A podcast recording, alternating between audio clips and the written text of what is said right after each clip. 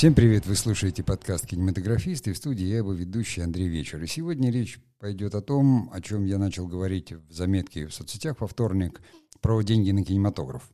Если кто-то не читал или не в курсе, можете ну, зайти в ВКонтакте или в Телеграм почитать, но в двух словах, в общем-то, появилась информация о том, что начиная с 25 года, там и на 26 в бюджете государство уже сокращает э, для Минкульта, фонда кино и Э, ИРИ, э, Института развития интернета, сокращает, в общем-то, финансовую помощь для кинематографистов где-то в совокупно на 11 миллиардов.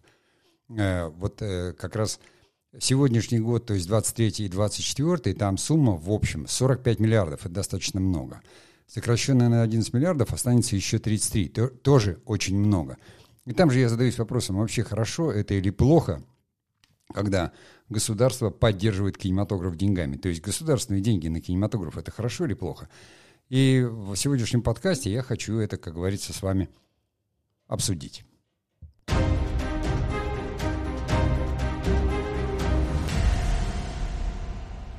Ну, первое, с чего хочется начать, это что мы все понимаем, что наше кино, то есть оно корнями уходит в советское кино – Конечно, когда-то до революции был российский кинематограф, который был такой же, как во всем мире, развивался таким же путем, абсолютно точно он был частным. Кинопродюсеры, там, кинопромышленники, как их тогда называли, они сами строили студии, строили кинотеатры, снимали фильмы, их показывали. Но после революции все это дело было национализировано и так или иначе ушло под эгиду советской власти. Владимиром Ильичем было провозглашено, что из всех искусств для нас важнейшим является кино, да, все помним э, эту крылатую фразу. И кинематограф стал контролироваться государством, а следовательно и деньги была плановая экономика, выделялась на кино. То есть это была часть, естественно, экономики страны, в которой кинематограф играл важную роль. Ну, хотя бы э, потому, что, допустим, региональные кинопрокатные, кинопрокатные компании, да, весь доход оставался в регионах, и он шел на развитие социалки, то есть детских садиков, школ, еще каких-то там учреждений – это были достаточно большие суммы, потому что, как вы понимаете, что развлечений это было немного. В общем-то, и телевидение появилось гораздо позже. Ну и плюсом очень важная идеологическая функция кинематографа, где государство выступало единственным продюсером и, естественно, финансировало только то, что проходило какую-то проверку благонадежности, или даже если то, что являлось высоким искусством, но не считалось благонадежным – или получалось неблагонадежным с точки зрения там, каких-то отдельных чиновников, может быть, это все равно либо получало низшую категорию, либо клалось на полку, о чем мы тоже знаем. В общем, бэкграунд у нас совершенно не голливудский, скажем так. И понятно, что это же за десятилетия накладывает свой отпечаток, да, и кинематографисты, ну, нормально привыкли к тому, что государство помогает деньгами. Заметьте, что там в той же самой Америке или в других странах кинематографисты государственных денег не видят. То есть даже в той же самой Европе, где очень распространен кинематограф, там есть специальные фонды созданы, которые содержат, там, вернее, содержат, помогают кинематографу, там, помогают киноискусству, то есть там в Европе, чтобы запустить какой-то фильм, ты можешь в разных странах, совершенно в разных фондах набрать какое-то участие, найти там частный капитал, либо же это бизнес. То есть такой же бизнес, как в Голливуде. Поэтому э, э, здесь мы понимаем, что вот этот самый бэкграунд, он накладывает отпечаток в смысле того, что невзирая на то, что в 90-е годы у нас кинематограф, он как бы рухнул и был лишен государственного финансирования там совершенно. То есть сначала пришел так называемый хозрасчет в конце 80-х годов, когда кинематографисты, сняв еще деньги на государственные плановые, уже от проката картины начали получать сами а, какие-то доходы и дивиденды. То есть это, я уже хорошо это помню сам. Мосфильме я уже был, ну, так, условно говоря, штатным а, актером Мосфильма, то есть состоял там э, на учете. Если ты работал, то ты получал зарплату там в кассе, естественно, там за съемочные дни – и поэтому э, все все прекрасно понимали, допустим, вот на примере той же самой «Интердевочки» Петра Ефимовича Тодоровского. Я помню, что это уже фильм, который снимался на хозрасчете, сборы у него были огромные по тем временам, и понятно, какая-то часть. После возвращения там стоимости самой фильма, она как бы отходила, это снимало уже творческое объединение хозрасчетное, и люди получили там какие-то проценты. То есть, ну, э, в принципе, система распределения, как она там в, в голливудском, может быть, кино, если она так строится. Но это по тем временам были какие-то невероятные деньги. И, конечно, хозрасчет захватил умы кинематографистов. И тогда себе никто не отдавал особый отчет, что существует единая система проката, может быть, еще что-то. То есть вот на той налаженной схеме, конец 80-х, еще может быть начало 90-х, когда кинематографисты ездили по клубам, сами там договаривались по кинотеатрам и чесали, так называемый ЧОС был. То есть когда фильм снимался, брались копии фильма, и кто-то из съемочной группы разъезжались, к билетам, к стоимости билета добавлялась небольшая стоимость за выступление перед сеансом участника съемочной группы, который там травил кинобайки, и это был такой, в общем-то, чес, сбор, который недолго продолжался, но несколько лет, скажем, там, 89 90 91 даже 92 год, это э, была такая нормальная статья дохода, то есть можно было собирать деньги, и все пытались запускать фильмы, пришли кооператоры со своими деньгами. Э, мгновенно появился спрос на рабочие профессии, поскольку государство больше не диктовало, то там все там вплоть до осветителей стали сразу директорами фильмов, режиссерами. Очень много мусора снималось, что-то пытались толковать. В общем, был такой красивый, как говорится, развал на уже таких руинах большой государственной киноотрасли, который потом, в общем-то, превратился в то, что превратился, и в середине 90-х фактически кинематограф у нас умер, как таковой. Большая часть а, работников ушла на телевидение, технических я имею в виду, который, наоборот, приобрел расцвет а, появилась реклама, а, как говорится, да, и актеры пошли сниматься в рекламу, и, и осветители, и операторы пошли снимать рекламу. А сам кинопрокат, в общем-то, почил в Бозе практически. И только где-то уже там с 97-х, 98-х стали появляться новые залы благодаря как бы энтузиастам или вот чисто, опять же, благодаря бизнесу. И именно здесь, то есть, когда все равно возникает, то есть, скажем так, в середине 90-х даже кинематографисты известные, такие как Тодоровский, там, Ливнев, в общем, тогда Сильянов, э, Балабанов, то есть они смогли набрать и получить где-то денег на один фильм, на всех, который состоял из альманахов, назывался «Остановился поезд». То есть это э, люди, там, преданные кино, абсолютные кинематографисты, и э, приходилось зарабатывать на жизнь там как угодно, и тот же самый Сильянов, да, Сергей Михайлович, он там кассеты продавал, видеокассеты ВХС, то есть чтобы каким-то образом Э, выкручиваться и снимать кино. То есть кино остались только абсолютные энтузиасты. Вот ваш покорный слуга в 95-м уехал снимать кино уже там в Ярославль, потому что там было три телевидения, то есть была техника, были какие-то люди, там когда-то снимали кино, я это помнил, э, по времени еще обучения там в театральном институте. И на свой страх и риск там на местном телевидении я запустил мини-сериал, который там успешно снял, там же его показали, даже куда-то продали, то есть Такое же движение происходило, в общем-то, в Санкт-Петербурге одновременно. Капицы вот запустили там улицу разбитых фонарей, а до этого, в общем-то, снимали только клубничку. То есть это все уже был телевизионный продукт. То есть уже до кинотеатров было не добраться. И понятно, что это были частные инвестиции. Но вот в конце 90-х все равно кинематографисты все время стучались государству, как говорится, там в голову. И где-то как-то в каких-то... Был принят такой закон, он такой же, как он есть во всех странах, там типа освободить от налогов от каких-то кинематографистов. И понятно, что этот закон, он привлек огромное количество коммерческих компаний, э, которые типа создав у себя внутри вот такие киноструктуры, на самом деле просто, ну, как говорится, отмывали деньги там и просто выводили э, там налоги, чтобы не платить. Ну, типа мы тут запустили кино, хотя никто не запускал, и все это было просто на бумаге, потому что даже показывать было негде. И государство тогда еще хватало других забот, там с этим не очень разбиралось. В общем, 90-е были, как всегда, лихие и интересные, да, и в этом смысле государство сначала еще помогало, то есть, чтобы как-то помочь кинематографистам, ну, пошли общим путем. Допустим, если там в той же Америке вам скажут, что вы там освобождены от какого-то налога, да, или у вас какие-то преференции, это очень крутая помощь. У нас же, я говорю, что это кинематографистам не дало практически ничего, зато привлекло очень, как говорится, много людей и компаний, которые под видом съемок кино, э, как говорится, стали совершенно спокойно там эти налоги не платить. Вот, то есть выводили э, сюда какие-то суммы. Но не будем о грустном, да, вот такая первая часть вводная. Я говорю, что государство а, начнет уже как-то помогать деньгами в начале 2000-х, об этом мы поговорим вот в следующей части.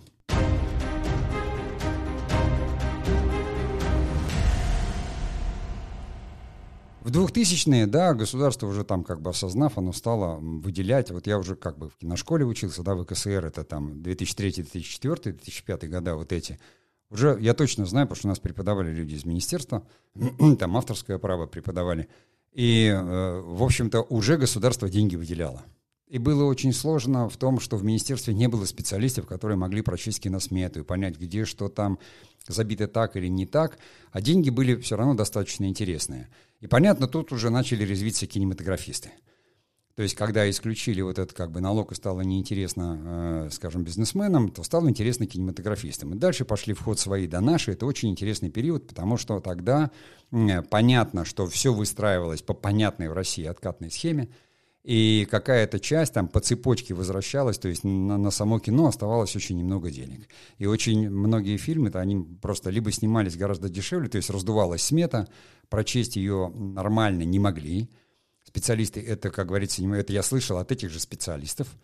Э, и понятно, что эти деньги уходили, как говорится, там, я сейчас не буду приводить цифры, которые были там в начале 2000-х, но вот в тот самый момент, когда я учился и понимал, у меня возникло вот это мое негативное отношение. Я написал в статье, что я сам лично против, потому что любые пришедшие в индустрию лишние деньги, они привлекают людей, которых интересуют деньги. Это приходят, ну, как бы вместе с кинематографистами, которые ищут действительно деньги на кино, приходят люди, которые просто ищут деньги. И отсюда и возникает это. И раз возникает цепочка распределения, как всегда у нас в стране выстраивается, это как кормушка, то есть цепочка, вы же понимаете, согласование подписей, так или иначе выстраивается целая система. Она есть во всем мире, не только у нас. Везде, так или иначе, борзыми щенками, да, читайте Гугля, и не только, хорошим отношением и просто, как говорится, звонкой монетой, благодарность человеческая не имеет границ. Да? С тех пор, как проклятые финикийцы придумали денежные знаки, другие формы человеческой признательности потеряли меня, для меня всякий смысл. Я какую-то такую цитату вспоминаю из молодости, откуда-то. Какой-то герой говорил, литературный. вот. И здесь, конечно, тут на кино оставалось мало, то есть это, во-первых, а во-вторых, конечно, были, что называется, прикормленные свои, то есть многие люди, которые когда-то из Министерства э, культуры ушли, организовали свои компании, были компании мощные, возглавляемые мощными кинематографистами, то есть те, кто вот эту очередь, они, как говорится, встали, распределили, эти деньги столько получали. Там действительно снимались и хорошие фильмы, и не доводились до ума плохие, но тем не менее вот прецедент был создан. И если есть где-то кормушка и есть деньги, туда выстраиваются люди. И тем, кому деньги действительно нужны, и тем, которые не против получить эти деньги и истратить их не всегда по назначению. Понятно, что государство это все видело, э, видело и понимало, потому что э, среда кинематографическая, она очень узкая, все друг друга знают, все прекрасно понимают, где что строится. Закончилось это все веселое время, там уже в десятых годах, там рядом крупных уголовных дел с посадкой, еще с чем-то, потому что государство, ну, как бы наводило порядок везде, и здесь тоже оно порядок наводило. Менялись системы, то есть вводились какие-то законы, продюсеры бились, организовали гильдию, что-то отстаивали. В общем, все это в итоге, в результате, привело вот к созданию той примерной системы, которая худо-бедно ли существует сейчас. Был создан фонд кино отдельно, задача которого была помогать именно кинопроизводству. И там была выстроена система, в которой, э, скажем так, государство помогало тем, кто показал э, как бы хорошие цифры э, в кассе прокате. То есть, если вы делали фильм, который кассовый и, и хорошо прокатный, он возвращает деньги, да, вам помогают. Ну, как говорится, вы, вы работаете, вы растете, вы даете результат, вот вам помощь и поддержка. И это привело тоже к очень странному эффекту. То есть, в начале уже десятых годов это привело к тому, что вдруг э, в числе мейджеров, которые там в фонде кино, или как вот он назывался, я не помню, и был он тогда еще отделом Минкульта, но там тоже выбрали вот этих так называемых мейджеров, да, которые в лидерах оказалась компания Сарика Андреасяна. Если там кто-то не знает, да, есть достаточно известный у нас такой одиозный режиссер, который делает коммерческий, прям такой коммерческо-коммерческий продукт он действительно реально крутой вот продюсер в этом смысле, потому что он запускает и производит очень много. Вот только сейчас там он запустил чуть ли не 46 сериалов, понимаете? Потому что он очень хорошо придумывает какие-то вот эти вот прямо такие желтые идеи, как заголовки, знаете, для э, Дзена, Яндекс Дзена, который такой вот, вот, вот свалка жел, желтизны, да? И вот здесь вот то же самое невероятные. А тогда он только еще начинал, он ученик э, Грымова, по-моему, как э, режиссер его там рекламной школы. яблочко от вишенки далеко не падает. И э, вот эти все там, тот самый Карлсон, то есть э, с какими-то звездами КВНов, еще какие-то фильмы, они все почему-то оказывались очень кассовыми. Кинематографисты плевались со страшной силой ядом, говорили, что это вообще такое. Якобы там возмущенные зрители говорили, как это так, на такой шлак. Ну, в общем, так или иначе, какими-то усилиями, я честно не знаю, кулуарными или обычными, но братья Андреасян, у него еще есть брат Гевонт, вот с которым они вместе, один продюсер, другой режиссер, ну, они уже оба продюсеры. Э, и они тихо-тихо были вытеснены из этой вот компании мейджеров, то ли у них там фильм провалился в прокате, то ли что-то еще, но там все достаточно прозрачно, и то есть в какой-то момент они из этой восьмерки благополучно выпали. Вот. И, и там остались сейчас у нас, там, в общем-то, находятся э, такие все именитые, понятно, что там э, Тритей Никита Сергеевич Михалков, там Сильянов, то есть действительно именитые крепкие компании. То есть там уже не Эрсовские, а там, скажем, Максимовская компания, там, да, а, был там и, естественно, Бекмамбетов, то есть, ну, ну, абсолютно точно лидеры. Э, лидеры, которые делают качественный продукт, нормальное зрительское кино, и здесь, ты, как говорится, не поспоришь. Вся эта система, она абсолютно прозрачна. Отчетность из-за этих денег, она как бы невероятная, потому что, вот я говорю, в конце нулевых я сам лично сталкивался, работая еще на Мосфильме, с ситуацией, когда люди бегали и говорили, господи, господи, мне надо вернуть деньги, мной интересуется прокуратура, мне надо хоть что-то снять и сдать в фонд кино. То есть кому-то это получалось сделать, у кого-то не получалось, но государство очень сильно следит за своими деньгами. Если кто-то думает, что там отдали и все, нет. Вот брать у государства надо в последнюю очередь что-то, потому что э, одно время даже казначейскую систему хотели ввести, но кинематографисты и так завыли, бухгалтера. Сказали, а что мы будем вообще сделать с казначейской отчетностью? Это же просто вообще невозможно. И поэтому и государство давало только часть денег, только часть. То есть ты должен был что-то показать, отпеченговаться хорошо, тебе могли дать деньги на досъемку, или там на постпродакшн, или деньги на продвижение, часть которых могла попасть уже к кинопрокату. Не забывайте, что у нас есть кинотеатры, которые тоже, вот особенно после времен Комида, стоят все время с протянутой рукой э, в согбенной позе. Совершенно справедливо, потому что, ну, если умрет система кинопроката, у нас не так-то много, там, 2700 кинозалов. А где вы показывать будете кино? Все уйдут на стриминги, что ли? Стриминги, еще раз говорю, это бизнес – Стриминги — это частные деньги. Государство там не помогает. И то они стоят в очередь сейчас с протянутой рукой, иногда на ире, потому что деньги лишними не бывают.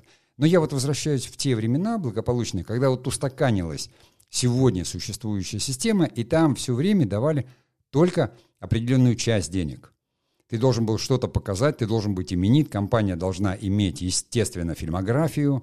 То есть и там, сколько там не заходили какие-то такие продюсеры-одиночки, может быть, или кто-то еще. Ну, там, как говорится, уже не проскочишь. И хотя государство у нас отчитывалось там примерно за 120 наименований, да, или, как сейчас говорят, тайтлов в год, которые действительно реально снимались. И действительно все необходимо, если это шло там через фонд кино, надо было, или там через Минкульт, надо было обязательно сделать прокат в кинотеатрах. Просто можно сделать малый прокат – государство выделит какую-то небольшую денежку тебе на э, печать нескольких копий, в пяти кинотеатрах пройдет там 10 сеансов, и все. Это уже прокат был. А дальше уже там куда-то можно двигаться, продавать, заработать на этом, ну, с очень большим. Потом государство стало еще часть денег давать возвратных. И это всегда да, очень часто заканчивалось просто уголовными делами. То есть люди брали деньги, а, не смогли снять кино, деньги потратили, и все. И ты видишь, что там, то там объявление, там, ну, как бы завели уголовное дело, завели уголовное дело. То есть за деньгами стали следить м, уже к 20 годам очень хорошо. И здесь вот возникло две больших проблемы, да, это первая проблема ковид, а, то есть вторая проблема, вот там, с которой сейчас мы сталкиваемся. Но прежде чем э, перейти к ней, я еще должен сказать о том, как государство финансирует нас киноискусство, потому что все то, что я говорил до этого, казалось кинобизнеса. Поэтому и был создан фонд кино, который, в общем-то, не является, э, а, как говорится, организацией, имеющей отношение к Минкульту. Это разные совершенно организации. Давайте я сделаю паузу, и мы продолжим.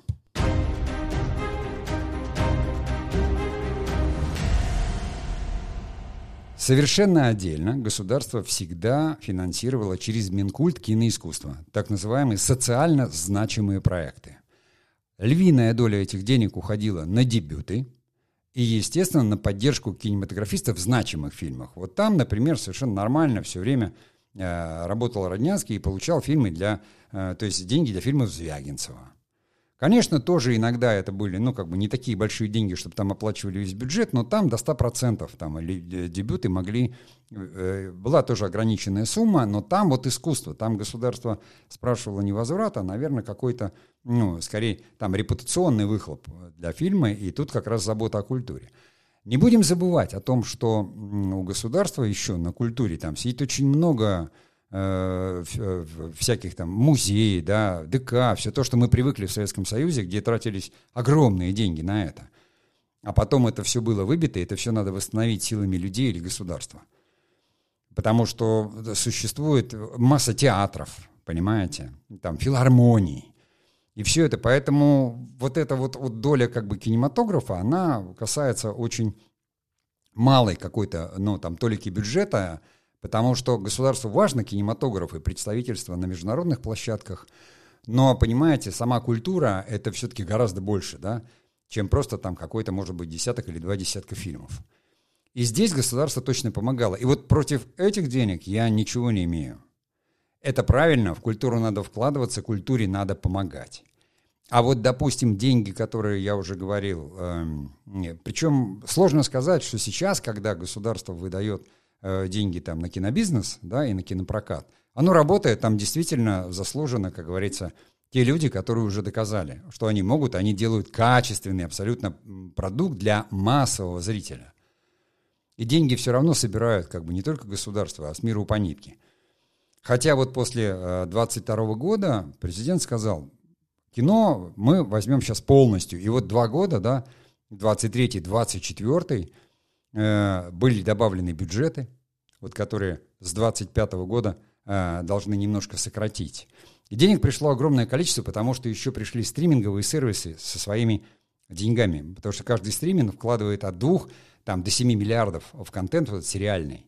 Все эти деньги находятся на рынке, понимаете? То есть на том самом рынке кинопроизводства и киноиндустрии. Это они определяют выросшие гонорары, не инфляция, а наличие денег когда всегда выявляется какая-то лидерская группа, скажем, актеры-звезды, которые начинают требовать лучших условий, больших гонораров, режиссеры на расхват, поскольку капитализм так устроен, что если там где-то у кого-то получилось, я хочу это перекупить. Так было и в начале 2000-х. Так на рынок выходил один продюсер, когда он просто перебил весь рынок деньгами, стал платить людям в 2-3 раза больше, чем платили до этого. И все лучшие люди побежали к нему, и рынок просто сломался. Потому что иногда делают так. И как экономист, а у меня есть экономическое образование, да, и я все-таки работал директором компании, я прекрасно понимаю, что это ломает устоявшиеся схемы, потому что я пережил там в кинематографе вместе с 90-ми там раз, два, где-то три кризиса. И когда возникает кризис и цены падают, и остается очень мало проектов, люди мгновенно становятся адекватными, потому что они все хотят пристроить свою технику, там, ренталы, получить работу, все становятся шелковыми, адекватными, работать одно удовольствие – Цены становятся нормальными и все. Но как только появляются лишние деньги, сразу появляются люди, которых интересуют деньги, и эта алчность, она бесконечна. Я вас уверяю, если убрать государственные деньги совсем из этой истории, что государство сделать не может, потому что у государства есть духовно-нравственные ценности, которые оно продвигает. Есть государственная идеология, которую продвигают вместе с культурой. Очень многие вещи, а как вы без этого? То есть никак. И государство там обязано этому помогать и, и, и, как-то там, не знаю, в этом участвовать. Я говорю, через культуру. Но значит и там будут сидеть все равно свои да наши, то есть люди, которые придут и скажут, да мы сделаем самое классное патриотическое кино, и тому примеров много, вы это видите. В общем, как рынок как таковой у нас не работает, слишком мало кинозалов, слишком мало зрителей, там 140 миллионов, это же не полтора миллиарда, которые англоязычные зрители, допустим, у, у Голливуда. Да, да еще, если взять переводные, они вообще на весь мир работают. Поэтому они собирают миллиарды. Но если вы трем миллиардам показали фильм, вы миллиард-то соберете, наверное. Вот. И, и у нас там 140 миллионов, из которых в кинотеатры ходит, может быть, 10 или это 5 или 7. Э, э, скорее, понимаете? Поэтому это очень такой сложный вопрос вот этого финансирования. Я, опять же, был против там в начале, когда как художник был против, потому что я готов был на рынке работать как продюсер – совершенно, ну, как говорится, частный, да, то есть мне не нужны были ничьи деньги, я готов был вкладывать свои, искать деньги, и мне нужна была конкурентная среда. Но конкурентная среда, она была невозможна из-за системы проката, потому что на 80% наша система проката это были американские менеджеры. Как вы будете конкурировать с небольшим фильмом, с каким-нибудь там «Миссия невыполнима», да, которая приходит с целым пакетом уже рекламной там всякой всячины, да, с рекламой с американской, и зрители идут, потому что задача кинотеатра, кроме кино, еще там продать попкорн, буфеты. Ну, это просто абсурд. Просто абсурд. Я сам отказался от проката своего фильма, когда мне предложили, честно, Москино предложила, сказала, вот у нас есть пять кинозалов в Москве, пожалуйста, там, там покажите. Но я посчитал, мне надо сделать копии DCP, у меня сеансы только дневные, у меня нет денег на рекламу, кого и где я соберу.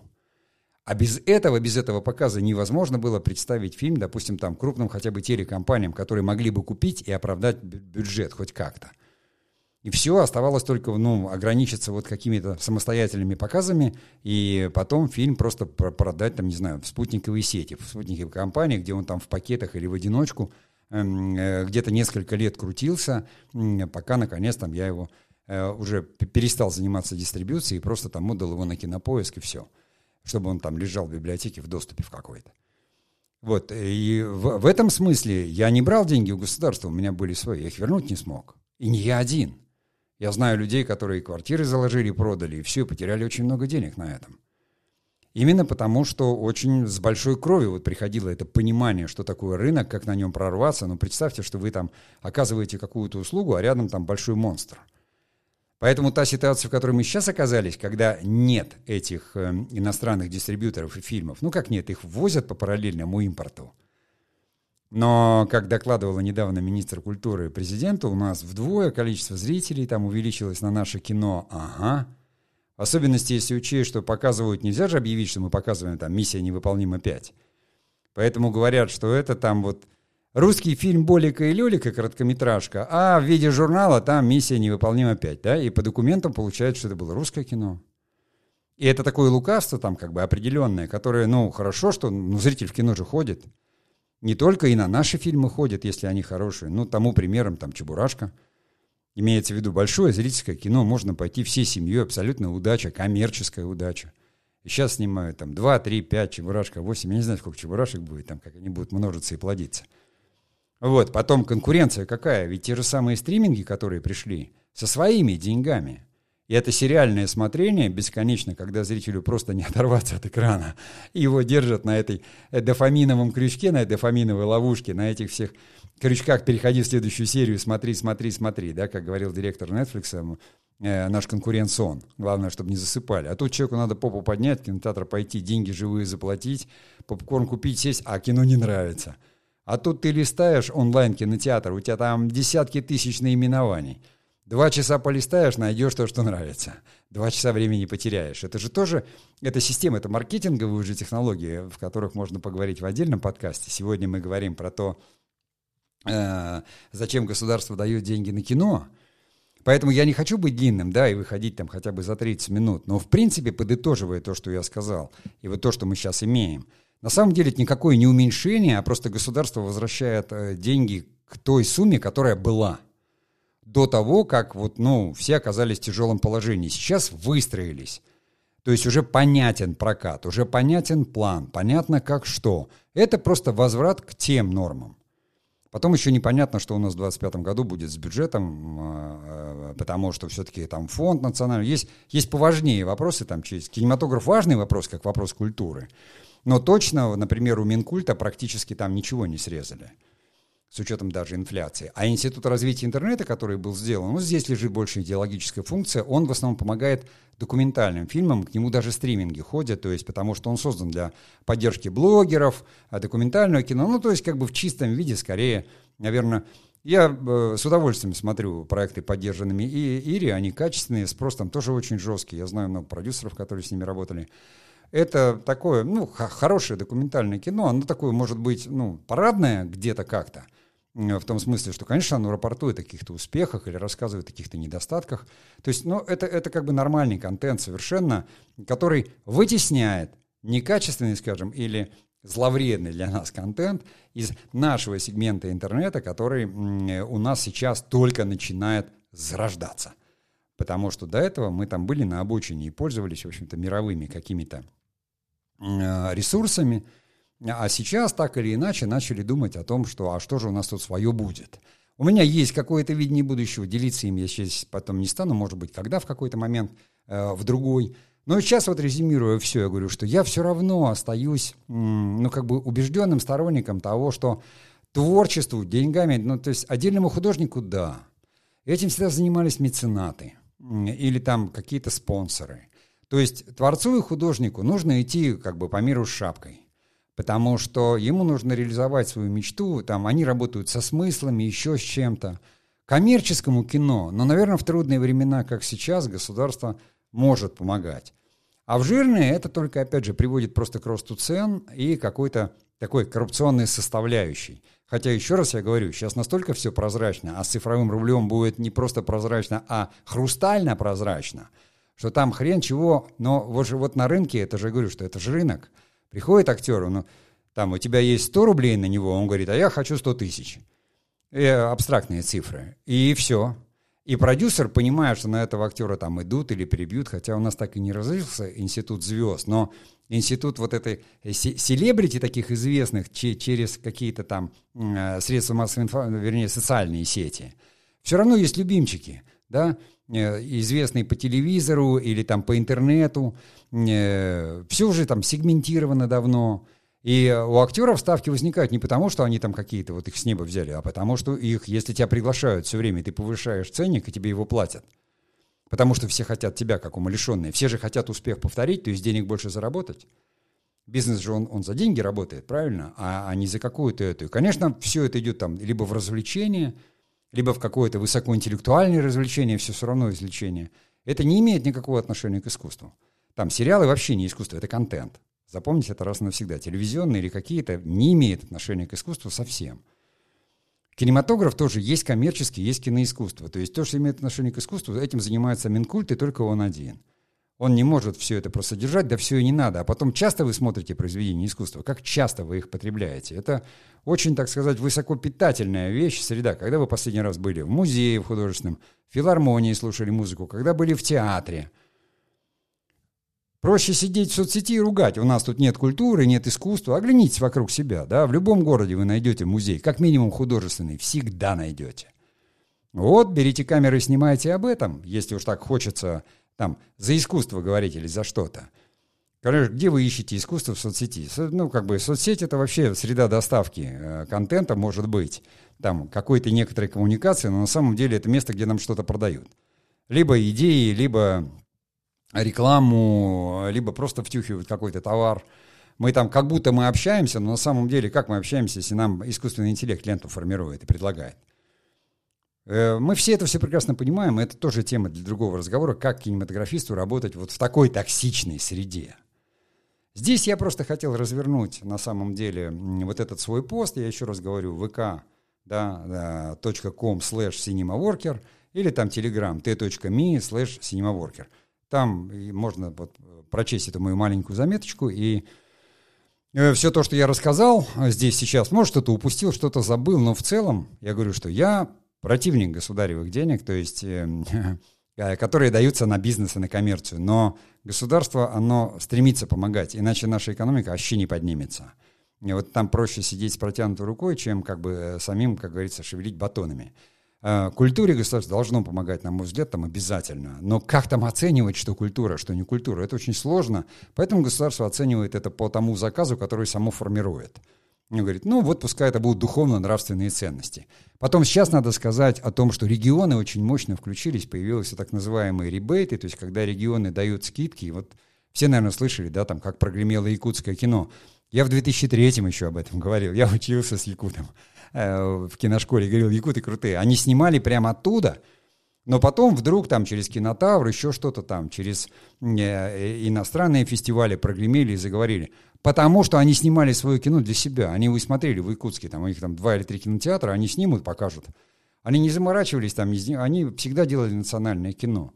И также сейчас стали делать другие регионы, появились кинокомпании очень мощные, там, начиная с документалки, еще каких-то вещей, дают льготы, естественно, вы там едете, если вам надо снимать, там в какой-то области вам нужен сеттинг, то всегда ищите это, какие льготы регион предоставляет. И налоговые такие, это тоже деньги.